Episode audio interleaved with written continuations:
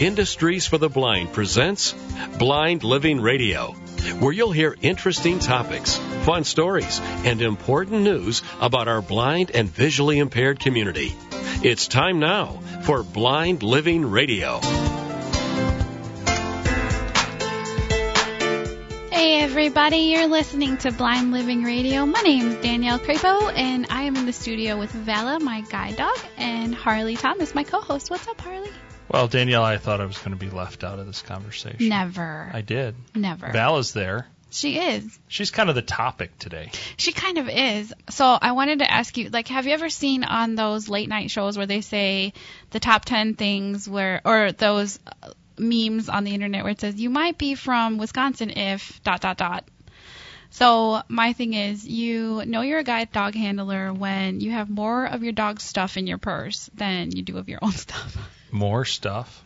Oh yeah, I have her Gentle Leader for her face, and I have her potty bags and biscuits. We can't say the T word. We can't? Oh no, you can't even spell it.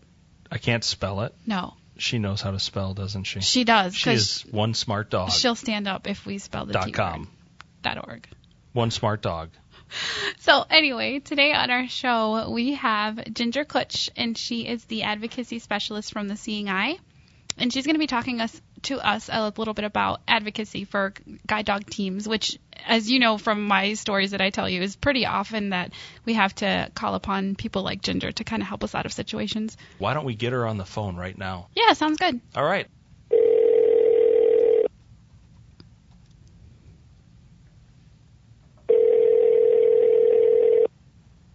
Hello. Hey, Ginger, it's Danielle with Blind Living Radio. Hi there. How's it going? Great. Good. Hi, Ginger. This is Harley. I work with Danielle. Hi, Harley. So, just have a few questions for you. Um, uh, our topic today is uh, advocacy and access for guide dog teams. And I'm going to say they're not really questions. We've talked about guide dogs in the past, right, Danielle? Yes. And we've talked about some personal experiences Danielle has had with her dog. And I think the whole legal rights and resources for accessibility and, and guide dogs in particular is very important. And at the Seeing Eye, that's kind of what you guys do. That's right. Well, I think we all work towards that, trying to make things a little easier for us to get into places and do what we need to do in our normal everyday life without being harassed. Right. And Ginger, you're, you're the advocacy specialist. Is that correct at the Seeing Eye? That's right. hmm so what does that what does that mean you do at the Eye? Um, basically, I respond to any advocacy issues or uh, requests that come into the organization.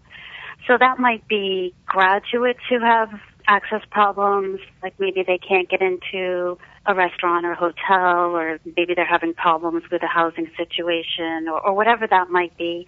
I also respond to requests from outside the organization in terms of like businesses who might be calling to ask for information. One of the more common questions is businesses calling to figure out, you know, how can they tell if a, an animal is really a service animal or not.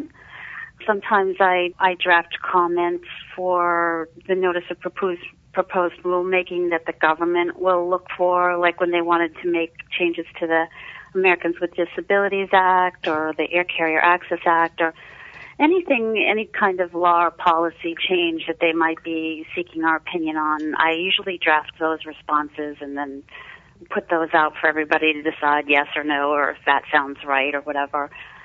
Uh, I have other grads from other schools that call, um, and actually a lot of folks with other types of service animals other than guide dogs call looking for information as well. So it kind of changes from day to day depending on who's looking for what at the time. Well, what are the most common issues that uh, guide dog teams and other service animals face? Can you give us some examples? As far as the guide dog teams, I one of the big things that our folks have been kind of calling about lately is air travel. And a lot of that stems from the fact that we're just coming off the summer. Everybody's been going here and there, so it, it's not uh, surprising that there would be some more issues that would, you know, come about. Typically, when I hear about air travel, the airlines are refusing to allow a person to sit where they want to sit on the airplane. So oftentimes there's a lot of misunderstanding about where the dog can and cannot sit. And then the other issue is with the Transportation Security Administration. Their officers a lot of times are not completely up to speed on how to check through the guide dog teams when they go through security. So that's kind of uh, one of the more popular issues right now. Those are real We issues. Those are real concerns that happen every day, I'm sure. Yeah, I mean, I think uh, there's a lot of different challenges that people face, but sometimes there tends to be a little more than one than the other. Another problem is in housing. Oftentimes, a housing provider wants to charge a security deposit, or if it's a no pet housing, they say that they're not required to let a person with a guide dog live there.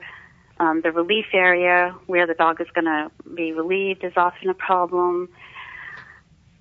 And then you get the typical, you know, for access to public places, there's always medical offices hemming and hawing about whether or not a dog can actually, you know, go in there. So it's kind of a hodgepodge of different things. And some some access issues are more disturbing than others, particularly when it comes to the person's safety or um, the urgency of the the problem. You know, it's really doubly upsetting when you hear that an individual wasn't allowed to go in a hospital room with their spouse or family member because of the dog, or you know they've been left by a taxi cab at the train station in the middle of the night because they refused a ride. So I think sometimes um, the access issues are a little more disturbing in that sense, where they're more serious. You know, we've probably all had the experience of going to a restaurant and been told that we can't come in there. But Danielle certainly has, Ginger. yeah, I definitely um and and I've talked to you before about, you know, issues that I've had with my dog. Um actually Ginger, we're going to go ahead and take a short break right now, but we'll be right back. You're listening to Blind Living Radio. We'll be right back after a word from Industries for the Blind, Milwaukee, the official sponsor of Blind Living Radio. Are you blind or visually impaired? Are you seeking a job? Well, Industries for the Blind is dedicated to hiring people just like you. Just go to ibmilw.com slash careers and find out how you can become part of our wonderful team of blind and visually impaired professionals. That's ibmilw.com slash careers. From the heart of America, Blind Living Radio. Radio by the blind. For the world. Welcome back to Blind Living Radio. I'm your host, Harley Thomas, joined in studio with. Danielle Crapo, hello. Hello, and on the phone we have Ginger, an advocacy specialist from the Seeing Eye. Hello again. Hello. So, Danielle, I know there were a few things we wanted to cover before the break, and I know some of the questions that we have internally. I, I'm a sighted person, and I work amongst uh, teams of, of dogs and and the blind people here in the building, and I've become very familiar on working with Vala, who is Danielle's dog, hmm and Vala right now is comfortably sleeping on the floor. Hard at work? Yes. hard at work. Yes.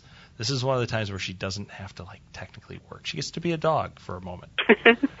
Ginger, what are some of the rights that that dog handlers have in public places? And I know we talked a little bit before the break about restaurants and hotels and apartment buildings. What are some of the rights that dogs and their handlers have? Well, basically, we have the right to go into any place where the public is normally allowed to go. There's certain caveats that certain places that aren't appropriate for a guide dog. You know, for instance, in a hospital, if you're going into an area where other guests who are visiting or have to wear, you know, get dressed in a gown and the the um, head covering and, and stuff, gloves, because maybe somebody is com- their health is so compromised that you have to take extra steps. The dog wouldn't be allowed in those areas, but to go and visit a regular patient in there, that no extra steps would be taken by visitors to protect the person's health. They could go in there and, and things like that. And oftentimes there's a little bit of confusion about places where the safety of another individual is concerned. Uh, and the same thing with zoos or the national wildlife parks. There's some animals that respond very badly to dogs being present. So there may be some areas of a zoo that wouldn't be safe for the actual animal, not the guide dog, but the animal to, for the guide dog to be there. So there's certain times where where we can't go into specific locations, but that generally doesn't result in a blanket exclusion from, you know, you can't go into the zoo. And actually, one thing when I went to the Seeing Eye both times, Ginger gave a, a great lecture to our class to talk a little bit about access. So that was very helpful to know to have that knowledge, especially with the first dog. And restaurants are probably one of the top places where is that one of the top places where blind people and their their dogs are turned away? I think that's a lot of it is because of the, the food and the dogs. People are concerned, particularly because the Board of Health generally states no dogs allowed. And so oftentimes, you know, they look at our guide dogs and say, oh, that's a pet, that's a dog. And they don't realize that there is an exemption from that in the federal, both the federal law and in all state laws that a service animal can go into a food establishment. What are some of the things that a handler should do if they are denied access? What what can a sighted person expect a handler to say or do if they're found in that situation where they say your dog's not welcomed here? I think most times if the handler calmly explains that it's a working dog and that the dog is used because of a disability that oftentimes you'll be let in with no questions. I think the general thing is is that basically when somebody tries to turn you away, it's because they're afraid they're going to get in trouble if they let you in um, for one reason or another, specifically the restaurants. And then other times they're concerned about their patrons being afraid of the dog or, or allergies or or whatever. So to remain calm is really the key thing to do. And if they still continue to deny access, then you need to walk out. And you also need to understand what laws protect your rights. There's both state and federal laws that protect people's rights, and it's not just Americans with Disabilities Act that protects you. And oftentimes, if you pursue enforcement on a state level, you'll get a lot quicker results than if you went to the Department of Justice to file a complaint or whatever. So I think it's important that handlers understand what laws protect their rights and how to go about enforcing those laws. Sure, that makes that makes all kinds of sense. That on the state level and some locals might even have rules, I'm sure. So, just uh, one more question for you. Where can r- listeners find more resources and um, legislation about guide dog access?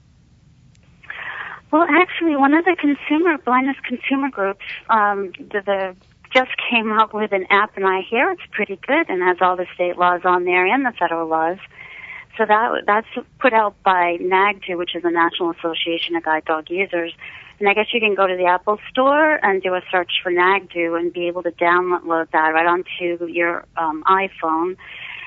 So that's a great resource to have right with you when you're somewhere in case you run across an access issue. You can double check.